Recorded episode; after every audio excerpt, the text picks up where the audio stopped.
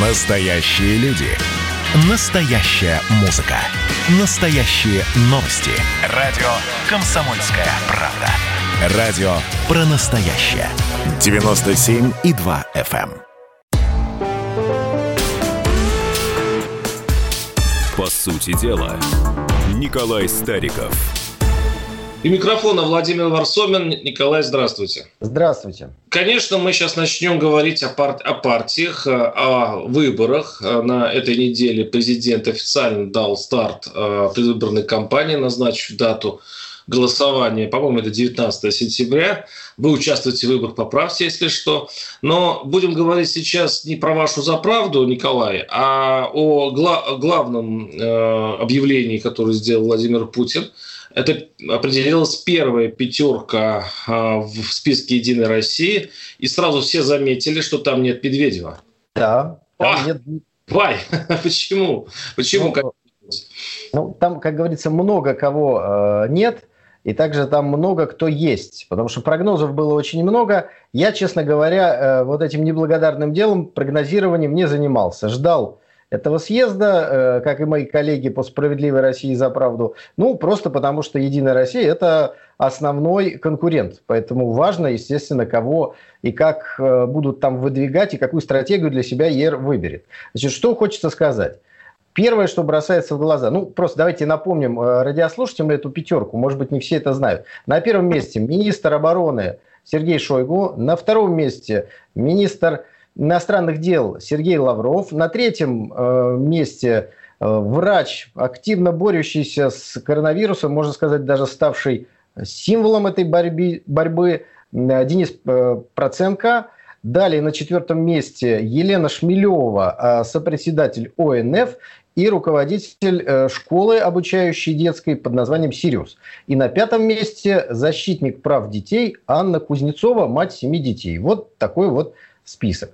Значит, первое, что бросается в глаза, вы совершенно правильно сказали, это отсутствие руково- руководителя партии Медведева, э, руководителя партии Турчака и вообще каких-либо партийных руководителей. То есть в главной пятерке «Единой России» «Единая Россия» отсутствует. Ну вот так бы я э, сказал. Э, естественно, в нашем обществе с огромным уважением относятся и к Сергею Кожугедовичу, и к Сергею Лаврову. И эти два авторитетных министра поставлены, ну, грубо говоря, на первое место. Один на первое, другой на второе.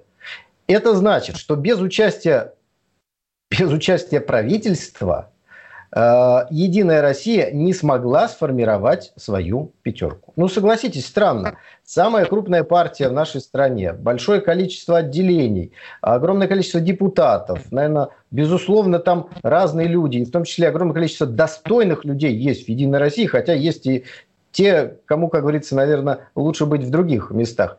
И никого из этих людей нет. Мне кажется, это очень странная такая ситуация, когда ведущая партия формирует э, свой посыл к избирателям, и там партии, по сути, нет. Вот это, мне кажется, главным э, моментом, который нужно анализировать и на который нужно обращать внимание, когда мы смотрим на первую пятерку партии «Единая Россия». А люди, безусловно, достойные, хорошие, замечательные.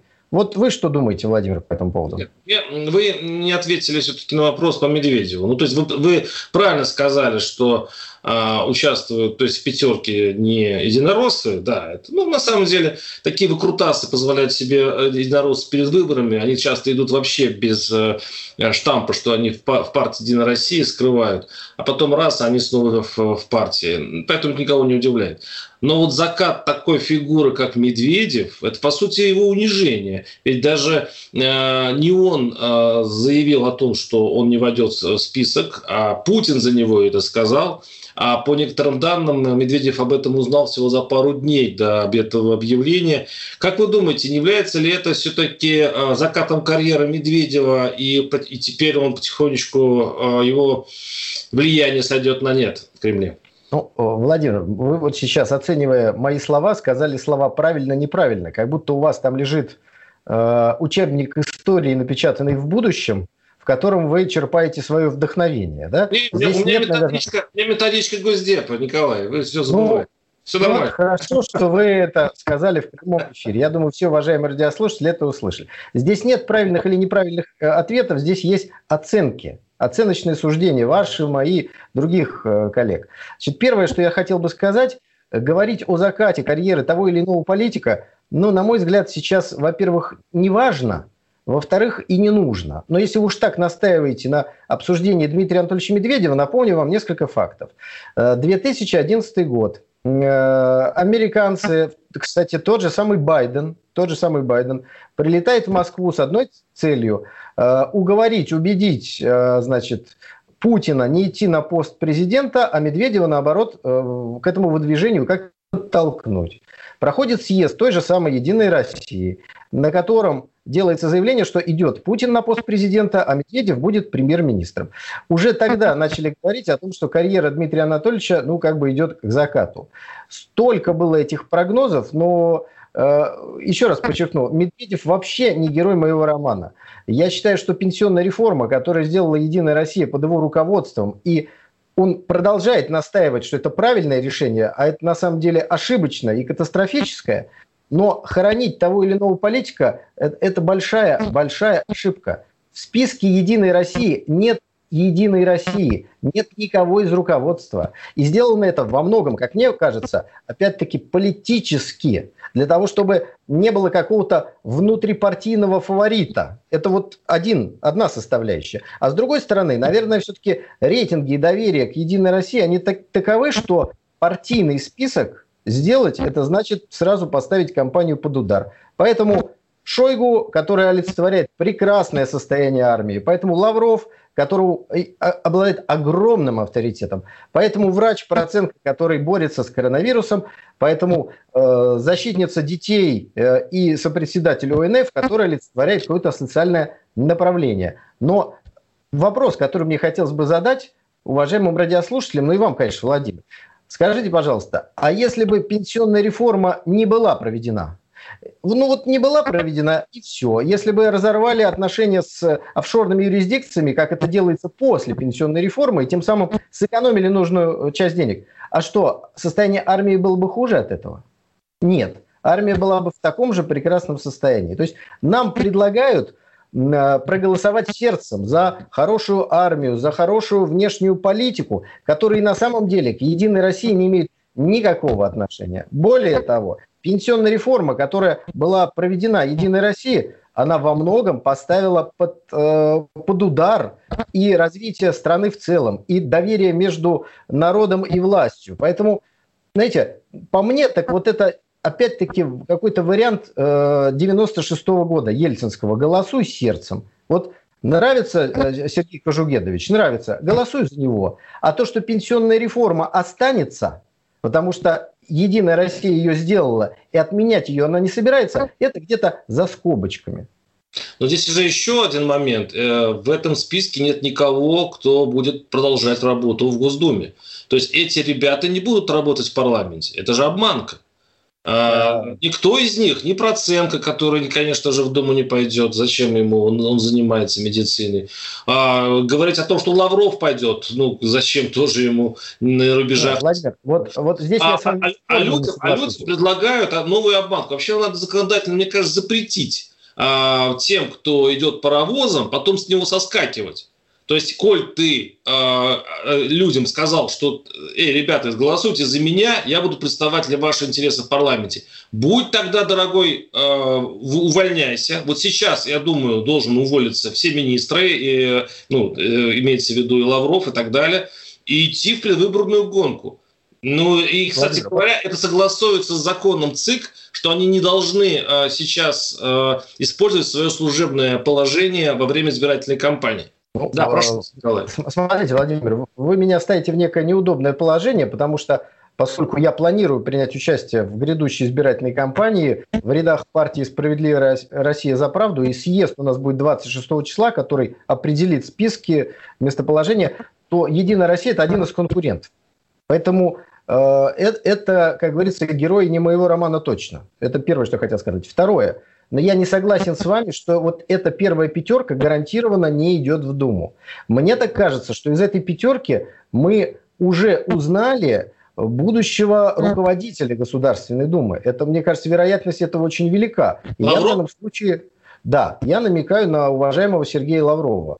Э, не секрет, что он несколько раз, ну, по крайней мере, об этом писали средства массовой информации, ну, хотел сменить род деятельности.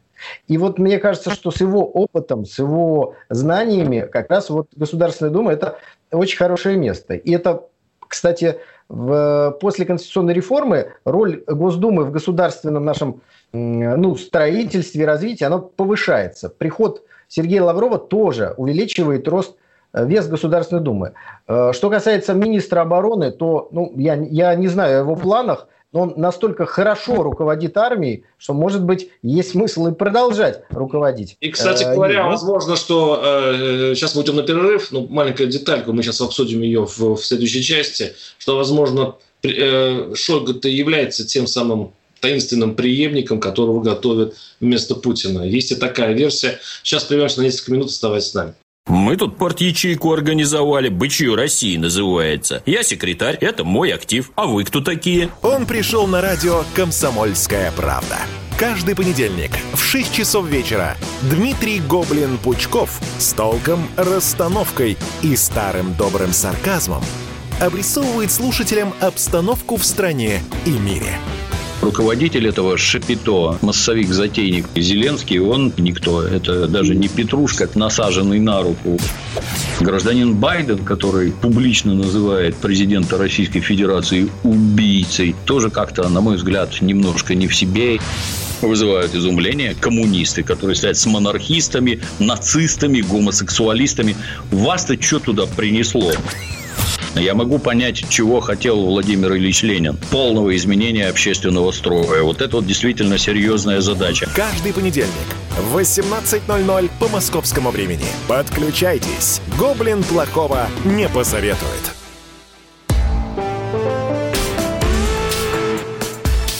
По сути дела, Николай Стариков – Микрофона Владимир Варсобин и, конечно, Николай Стариков. А, Николай, вот мы э, сейчас обсуждаем тему э, первой пятерки «Единой России». Она интересная, есть о ком поговорить. Но вот одна из фигур, это первый в списке идет Шойгу, как вы относитесь э, к такой версии, что Шойгу есть тот самый преемник Путина, и он, кстати говоря, один из самых популярных политиков, э, если не считая Владимира Владимировича, в России? Ну, во-первых, я бы свел все-таки первую пятерку к первой тройке обсуждать. Да?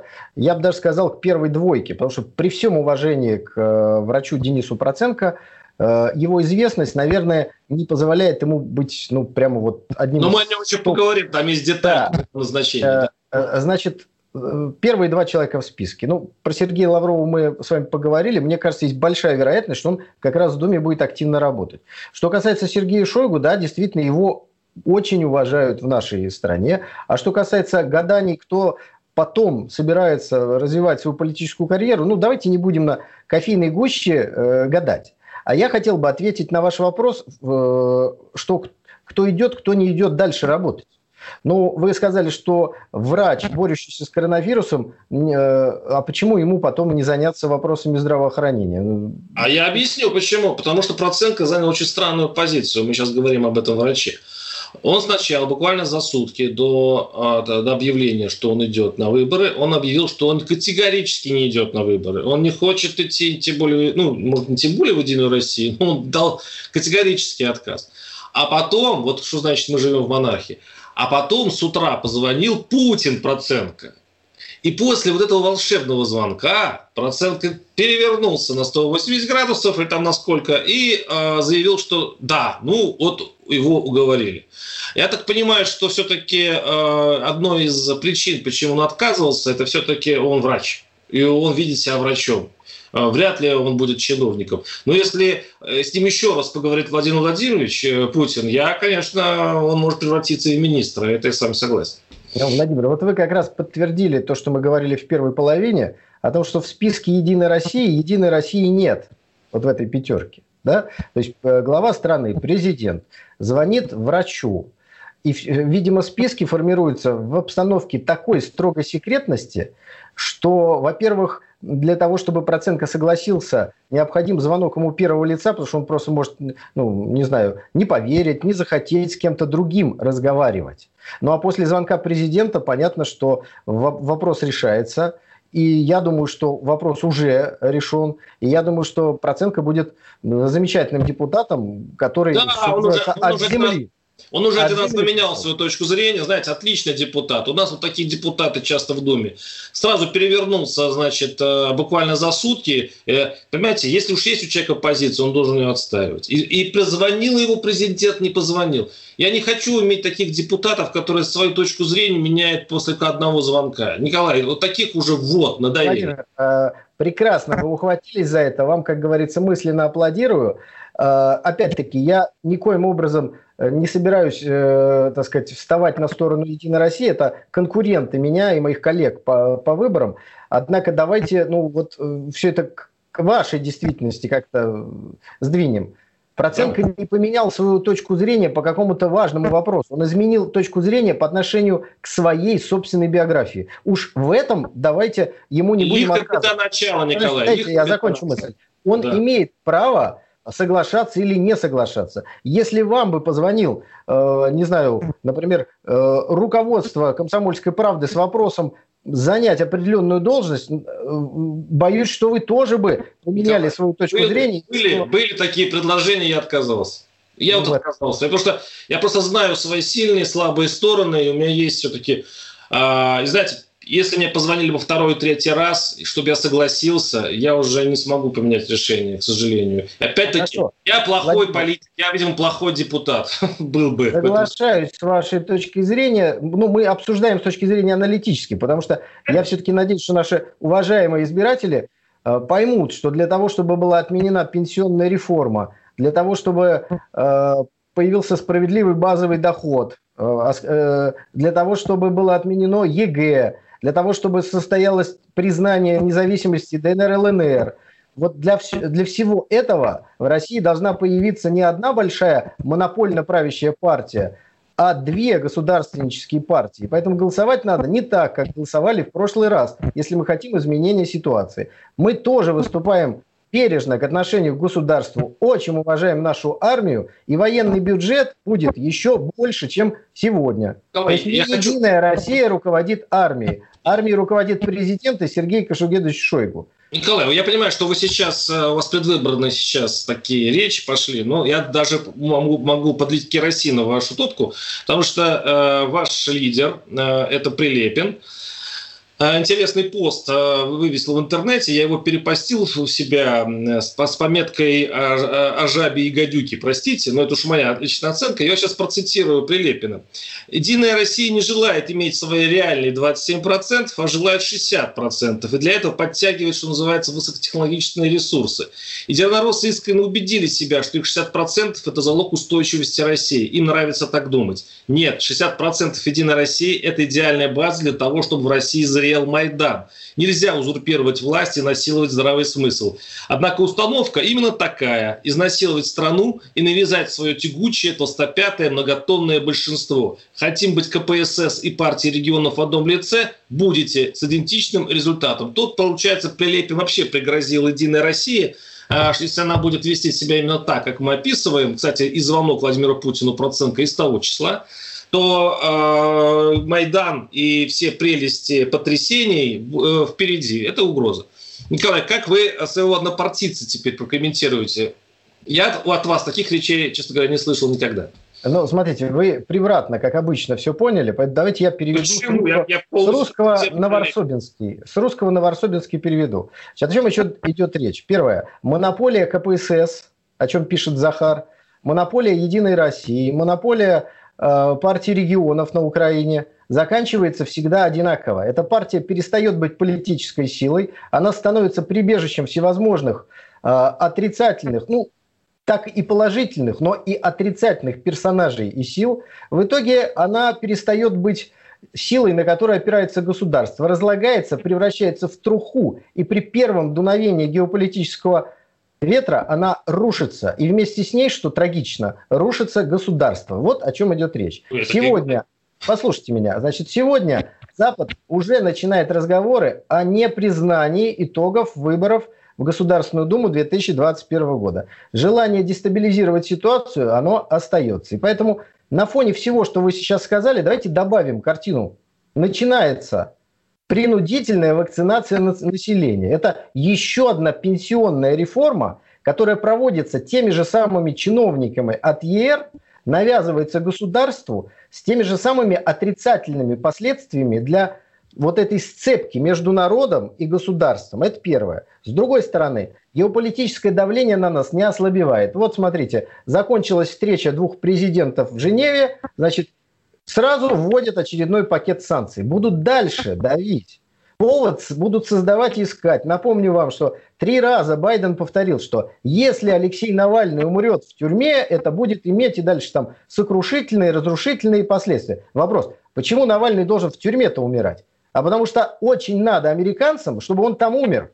И чтобы это использовалось как повод. Поэтому я надеюсь, за его здоровьем там следят очень и очень тщательно. Вы сейчас опять от Единой э, России перешли туда. Я вам объясняю всю полноту ситуации. В этой ситуации выборы должны пройти так, чтобы ни один комариный нос американский не подточил там э, хоть что-нибудь. То есть они должны пройти близко к идеалу, чтобы не было никакой возможности сказать о том, что выборы были Прилепин говорит об обратном. Он говорит, что не то, что никакого идеала, а идет просто э, использование всех административных ресурсов, как обычно – и еще раз говорю, Прилепин не так благодушно относится к ситуации, что, дескать, вот к сентябрю мы сделаем выборы так, чтобы никто не подточил нос. Николай, Захар ну... говорит о том, что чиновники от «Единой России» могут захотеть как-то подшлифовать результат, использовать административный ресурс для того, чтобы «Единая Россия» одержала еще одну оглушительную победу. Так вот, еще одна оглушительная победа «Единой России» создает огромную угрозу для нашего государства. Вот о чем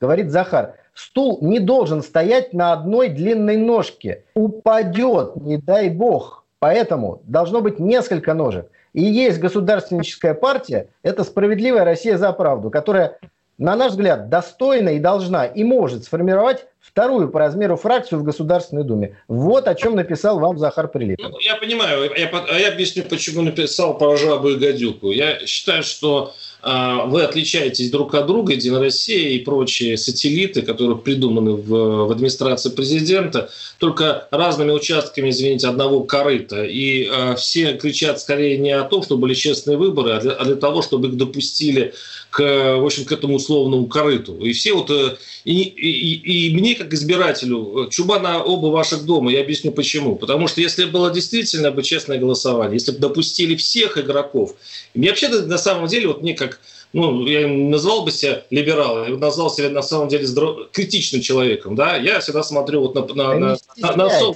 Либерал, либерал. Ну, нет, не ну, здесь стесняться нечего, я просто говорю, что я, что я среди либералов э, консерватор, мне трудно вообще определить.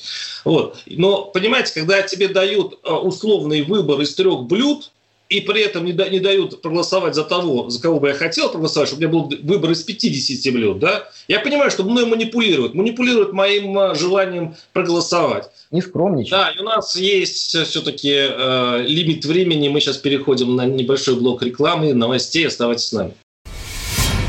Следствие утверждало, что он стрелял в Чубайса. Два года он провел в Кремлевском Централе и добился своего полного оправдания – Радио «Комсомольская правда» и адвокат-писатель Иван Миронов представляют проект «Линия защиты». Передача о том, что безвыходных ситуаций не бывает. Обсуждение самых острых тем недели, неожиданные гости, общение со слушателями и невероятные истории от ведущего, которые произошли с ним на самом деле. Все это «Линия защиты» Ивана Миронова – Слушайте каждую пятницу в 6 часов вечера по московскому времени.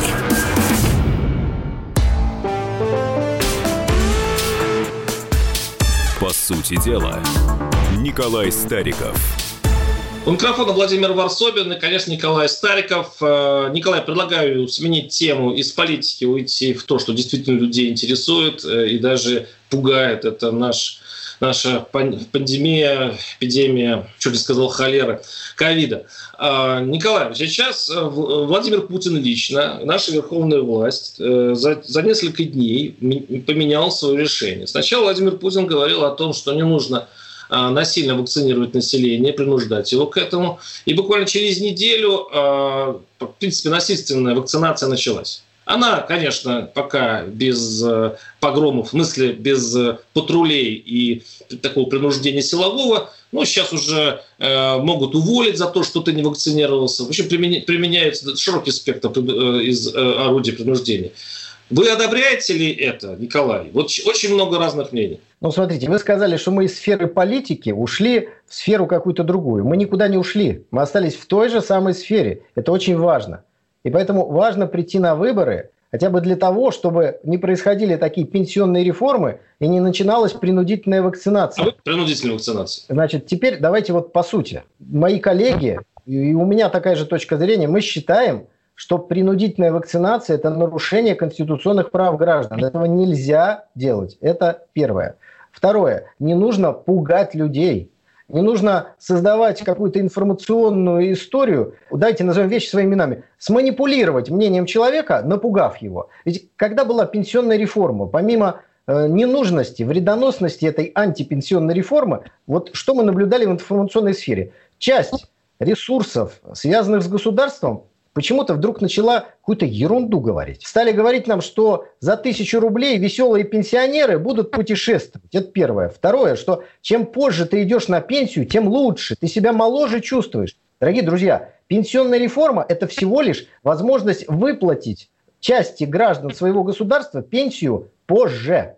Речь идет просто об экономии денег – от того, что вам не платят деньги, вы моложе, ни я, ни вы, Владимир, не становимся. И наше самоощущение от этого не повышается. Вопрос, зачем всю эту чушь говорили людям? Люди же все это понимают. Считать людей дураками – это самая большая ошибка и даже преступление для политиков. Итак, была проведена пенсионная реформа, э, разрушена связь между народом и государством.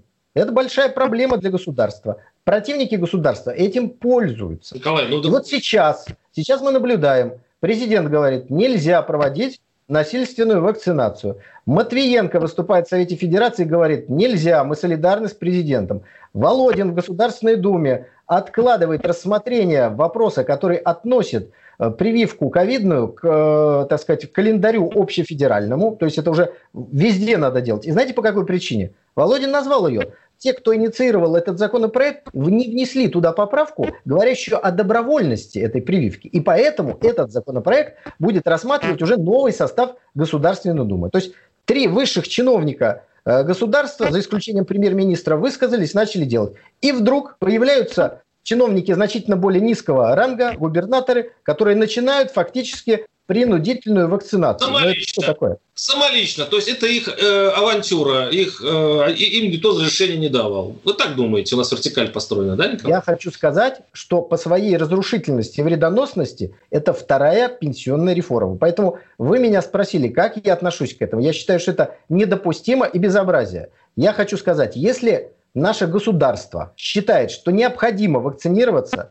Значит, нужно объяснить человеку, почему он должен это сделать. Объяснить можно. Когда вместо того, чтобы выйти к людям и сказать, дорогие друзья, вы знаете, пенсионная реформа нужна для того, чтобы, да, сэкономить деньги. Но все это в конечном счете нужно для того, чтобы мы смогли выплачивать пенсию миллионам пенсионеров на Донбассе, на Украине, чтобы объединиться нашему великому русскому народу. Все бы согласились с этой реформой. Ваш, ваш конек. Николай, Подождите, а вместо этого нам рассказывают про веселых путешествующих пенсионеров. Вот здесь то же самое. Вы честно объясните людям, что происходит в мире, да почему это необходимо. Уже, уже Подождите, раз Владимир, это не все. Вот смотрите, удивительное совпадение. Давайте на даты смотреть. Вы же любите, когда мы анализируем события. Происходит встреча ведущих семи стран мира, ну так они себя называют. Россию туда не зовут, дай бог, как говорится, с ними, с этой семеркой. Но там принимается решение о вакцинации везде, принудительной, на Западе. И как только это заканчивается встреча, у нас вдруг выступают чиновники внутри страны и начинают поддерживать эту повестку глобалистов, фактически геополитических противников Николай, России. Подождите, я предлагаю вам все-таки другую версию развития событий. И я, кстати, к, к обязательной э, прививками, э, прививками к этой вещи я отношусь положительно. Смотрите, сначала была сделана ошибка. Ошибка была сделана на уровне президента, когда он заявил, что не нужна обязательная вакцинация. А, да, возможно, во время встречи в Швейцарии и а, они увидели опыт а, Европы. Да, возможно, когда подскочила в два или в три раза заболеваемость в течение нескольких дней, наверху почесали затылок и поняли, что ошиблись. И эти, эти ошибки, они э, будут исчисляться жертвами и гробами. И они решили очень по-русски. Они сами не стали исправлять свою ошибку, и они тайно дали а, возможность чиновнику, как вы сказали, пониже ее исправить на, под свою ответственность. Это очень классный ход, потому что сейчас выборы, сейчас Путин говорит о первой пятерке, зачем морать власть. Но власть определилась, это будет именно, а, именно на, почти что насильственная вакцинация. И я объясню, почему я за. Знаете что? Э, с одной стороны, я понимаю конституционные права, я, я понимаю, но во время чумы это не работает. Во время чумы надо спасать людей. Если вы сейчас мне будете говорить о том, что вакцины вредны, вот это будет интересный разговор. Если вы хотите сказать, что вакцинироваться не надо, это будет странный разговор. Но так как мы оба, я так понимаю, считаем, что вакцинироваться надо, и что вакцины равно жизнь, то в конце концов э, сказать человеку, давайте я тебя уколю, или ты не получишь зарплаты, это значит сделать ему добро, а не зло. Владимир, добро, давайте я сам изложу свою точку зрения, потому что у вас сегодня что-то в вашей госдеповской методичке прям правильные ответы с вашей точки зрения заранее э, прописаны. Давайте я вам расскажу.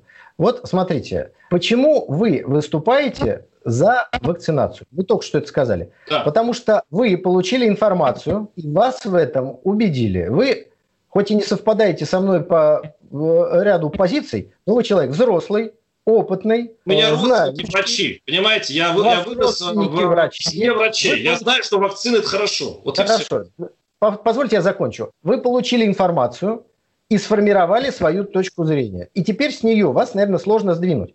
Но существует 63% россиян, которые получают ту же самую или другую информацию, как вы, и они почему-то не хотят делать прививку. Еще раз повторю мою позицию. Относитесь с уважением к своему собственному народу. Объясните этим 63%, так же, как объяснили Владимиру Варсобину, почему это необходимо. И большинство поймет, услышит. Значит, не объяснили. Значит, заставлять не надо и нельзя. Это первое. Второе. Вы хоть и назвались либералом, но тем удивительно и слышать от вас такой тезис, что, мол, во время чумы конституционные права не действуют. Подождите. Во-первых, Конституцию никто не отменяет, но если уж у нас такая прям чума-чума, примите закон об обязательной вакцинации, чтобы Согласен. это было по закону. Согласен. Закона нет. А почему нет закона? А возвращаемся в первую часть нашей программы. Потому что принимать его должна была бы фракция «Единая Россия». Она может его принять она монопольно господствует в сегодняшнем парламенте, она может принять любой закон и любой провалить. Пусть принимает закон о принудительной вакцинации, если так убеждены в том, что это необходимо. И Варсобин в какой-то веке поддержит Единую Россию, скажет, молодцы, почему не принимать такой закон? А я вам напомню вторую часть нашей программы. 63% сомневаются или не хотят. И вот те, кто определяет политическую стратегию будущих выборов в Единой России, говорят, нет-нет, такой закон нельзя принимать. Либо Давай, вторая самое... есть версия. Ну, не да. уверены они, да. тоже у них разнобой в том, что необходимо все это сделать. А у меня ситуация в семье очень простая. Я переболел, моя жена не болела, дочки мои не болели, моя мама пошла и вакцинировалась, потому что мы с ней приняли такое решение, а моя уважаемая теща не вакцинируется. И я ее пока убить никак не могу.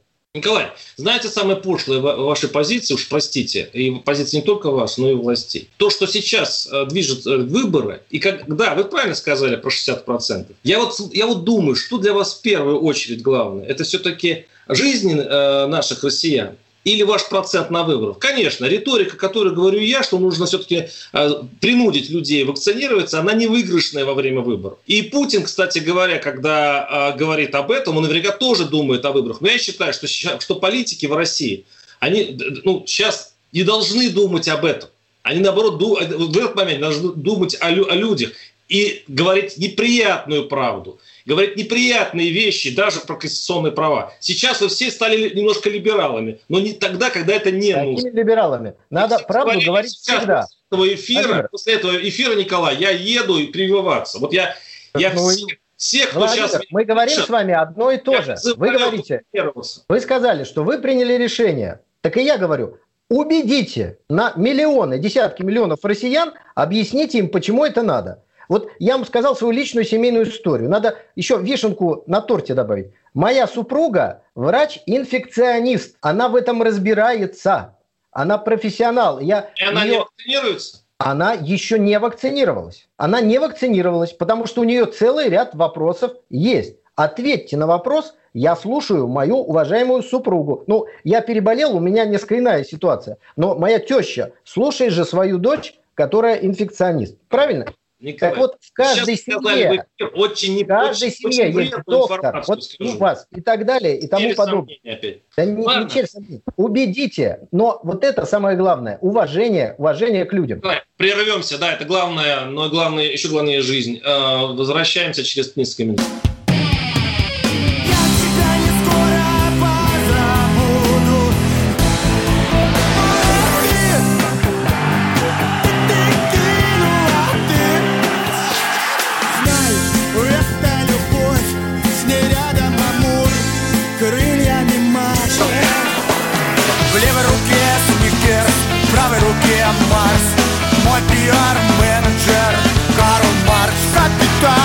«Комсомольская правда». Радио поколения Ляписа Трубецкого.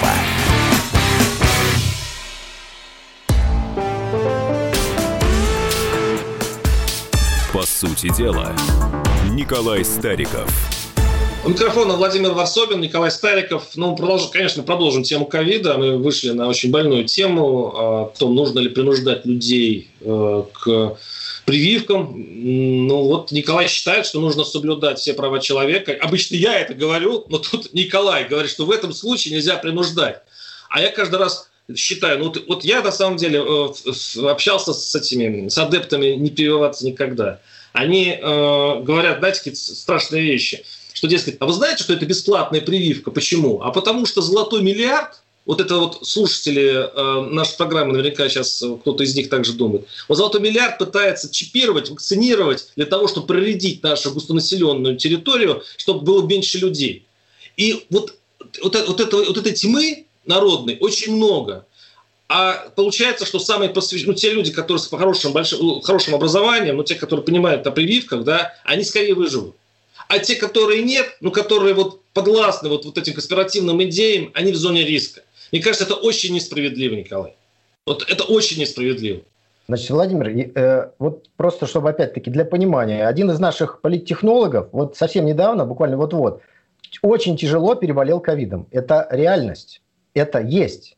Но одновременно с этим есть различная информация, которая приводит к тому, что десятки миллионов наших граждан либо не приняли это решение, либо колеблются на сегодняшний момент. Поэтому просто объясните людям – Подсадите ведущих ученых перед телекамерой. Пусть они между собой договорятся и объяснят, что, как надо делать. А время, вот, хватит. пожалуйста. Мы пустили время, времени уже нет. Ну все, сейчас, сейчас, сейчас удваивается количество больных каждый день. Вот и вы сейчас как предлагаете? Подтянуть еще месяца два для того, чтобы сделать ликбез населению? Николай, ну...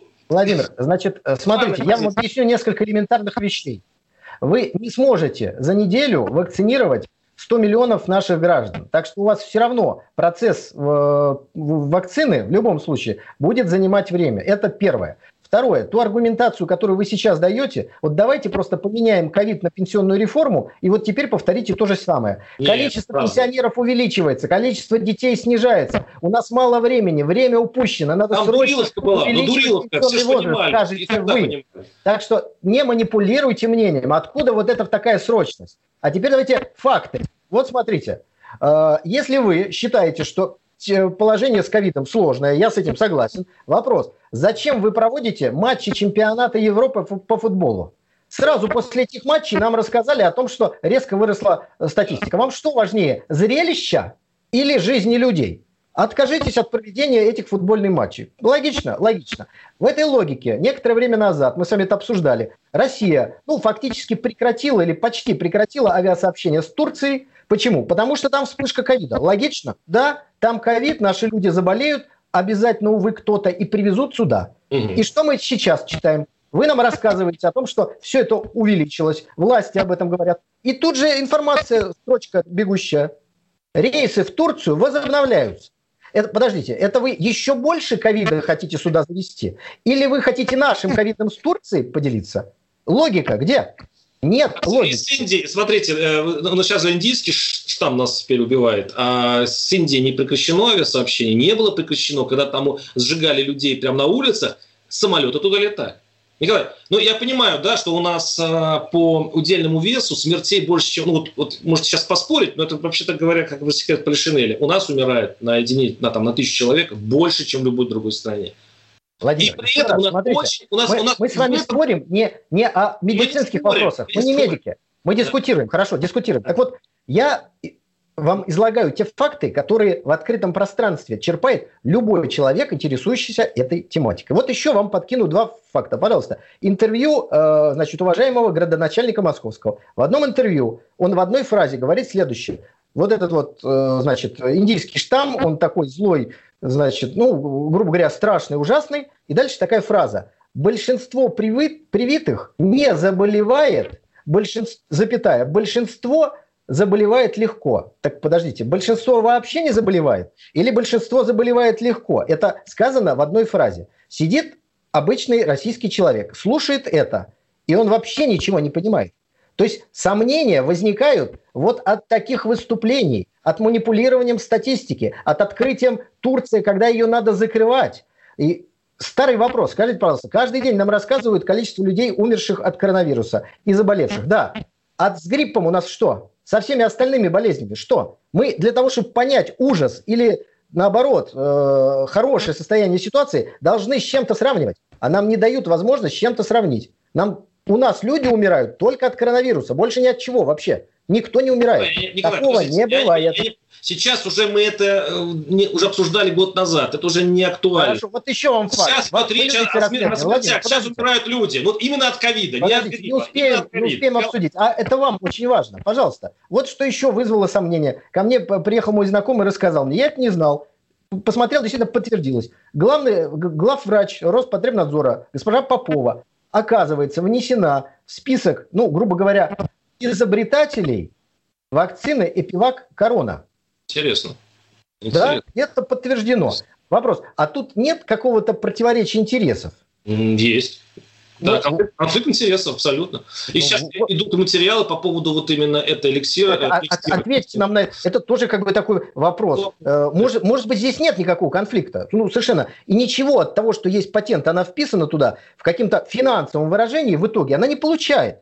Ну, ну, просто вот она, она доктор медицинских наук, она занимается наукой. Ну, молодец, как бы, не только там бумажки пишет. Но сразу возникает вопрос, надо на него ответить. А на него как-то не хотят отвечать с Турции ответьте. Зачем вы открываете Турцию в тот момент, когда вы, э, так сказать, ограничиваете работу заведений везде у нас в стране? То есть, ну как-то все должно двигаться в одну Давай, сторону. Еще, вы сейчас мою тему. Это гнилая система. Добро пожаловать. Вы сейчас, у вас глаза открылись, это гнилая система. Вот при всем при том, что это неэффективная система, а спасаться надо, я вам говорю, что нужно сейчас вакцинировать население, чтобы оно... Не, не думайте, что эта система перестроится и станет хорошей в течение месяца или двух, что они начнут убеждать лучше, что а, будет эффективное вакцинирование и так далее. Людей надо сейчас спасать и просто говорить, вот если я работодатель, и у меня 15 человек не вакцинированы, я им просто голову подкусаю, я не знаю, что я им скажу, возможно, я скажу, э, пригрожу увольнением и прослежу, чтобы они вакцинировались, а потом обниму, скажу, извините, ну я вас спасал.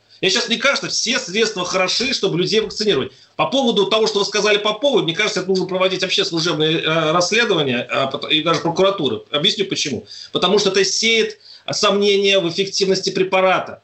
Потому что если там было лоббирование, если там были какие-то крыши, финансовые интересы, возможно, препарат не прошел все э, вот стадии э, разработки. Это ужасная вещь. Но, по крайней мере, по вектору у нас сомнений нет, он работает. Я предлагаю все-таки все, кто слушает нас, сегодня, завтра, послезавтра, вот можно, чем скорее, тем лучше вакцинироваться. Мы говорим о невозможности принудительной вакцинации. Вот о чем мы говорим. Мы не ставим под сомнение саму вакцинацию. Методы проведения ее недопустимы, потому что это нанесет вред государству. Надеюсь, вы это понимаете. Я понимаю, да. Ну и понимаю, что заканчивается наша программа. Еще раз э, говорю, вакцинируйтесь э, и сохраняйте свое здоровье. Николай, и вам здоровья тоже. И вам также. До свидания, дорогие друзья. По сути дела,